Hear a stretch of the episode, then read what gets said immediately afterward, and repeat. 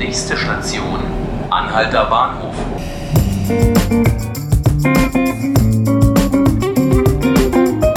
Herzlich willkommen zu 5 Minuten Berlin, dem Podcast des Tagesspiegels. Mein Name ist Hannes Soltau und mit mir im Studio ist heute Stefan Jakobs aus der Berlin-Redaktion. Hallo. Hallo. Und wir sprechen heute mal wieder über ein Thema, was wahrscheinlich viele Berlinerinnen und Berliner ärgern wird, nämlich der Nahverkehr. Stefan, es gibt wieder Probleme, jede Menge Ärger bei zwei verschiedenen Verkehrsmitteln gleich, nämlich bei der S-Bahn und bei der U-Bahn. Was genau ist denn da los?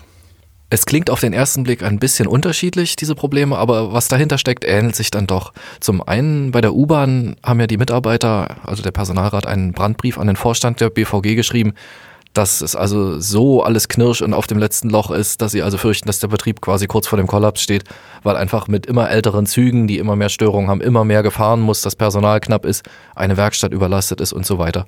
Da will der BVG-Vorstand mit denen also nun reden, wie es weitergeht und hat aber auch in einer Antwort auf den Brief gesagt, also wir sind ja dran und haben neue Wagen bestellt und so weiter. Was jetzt neu noch dazugekommen ist bei der S-Bahn, die müsste ja eigentlich, wenn die Schulferien zu Ende sind, auf der S1 wieder einen dichteren Takt fahren, weil einfach die Züge sonst so überfüllt sind. Und das wird sie nicht tun. Dahinter steckt offenbar, dass der Verkehrsverbund, der ja so ein bisschen auf die S-Bahn mit aufpasst, als Vertragspartner, ähm, gesagt hat, ihr schafft das nicht, ihr schafft keinen zuverlässigen Betrieb, wenn ihr keine Reserven habt, lasst lieber diese Verstärker auf der S1 weg und die überfüllten Züge dort, damit ihr eure anderen regulären Linien bedienen könnt. Und das ist in der Form schon ein ziemliches Misstrauensvotum und zeigt also, dass auch bei der S-Bahn dieser Mangel überhaupt noch nicht behoben ist. Und wie schlimm ist das Problem jetzt? Also wie sehr betrifft das die Berlinerinnen und Berliner? Müssen wir jetzt demnächst alle Bus und Straßenbahn fahren?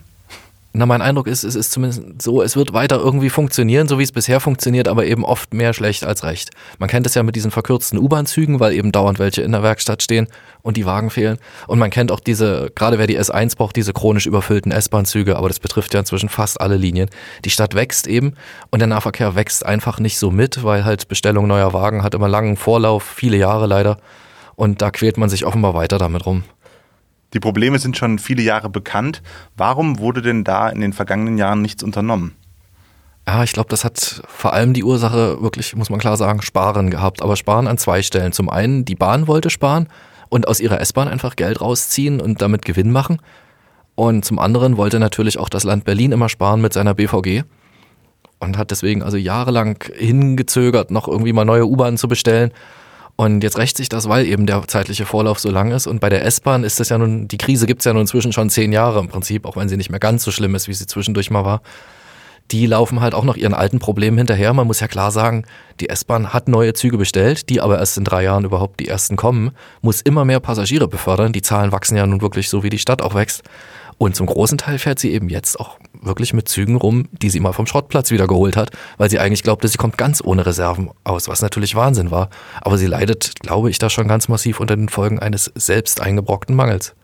Es kann sich eben niemand vorzeitig neue Wagen backen und daran hängt's nun mal. Das heißt, wir werden einfach uns auf absehbare Zeit weiter damit abfinden müssen, dass es eben dermaßen voll ist und dass leider dieser vorhandene Fuhrpark, das gilt jetzt für S wie U-Bahn, auch immer älter und damit doch tendenziell störanfälliger wird. Das ist einfach so. Ältere Züge gehen offenbar öfter kaputt. Das gilt wirklich für alle Modelle. Dann stehen die öfter in der Werkstatt, bleiben öfter mal auf der Strecke stehen, weil irgendwelche Türen nicht auf oder nicht zugehen und alles Mögliche, was weiß ich.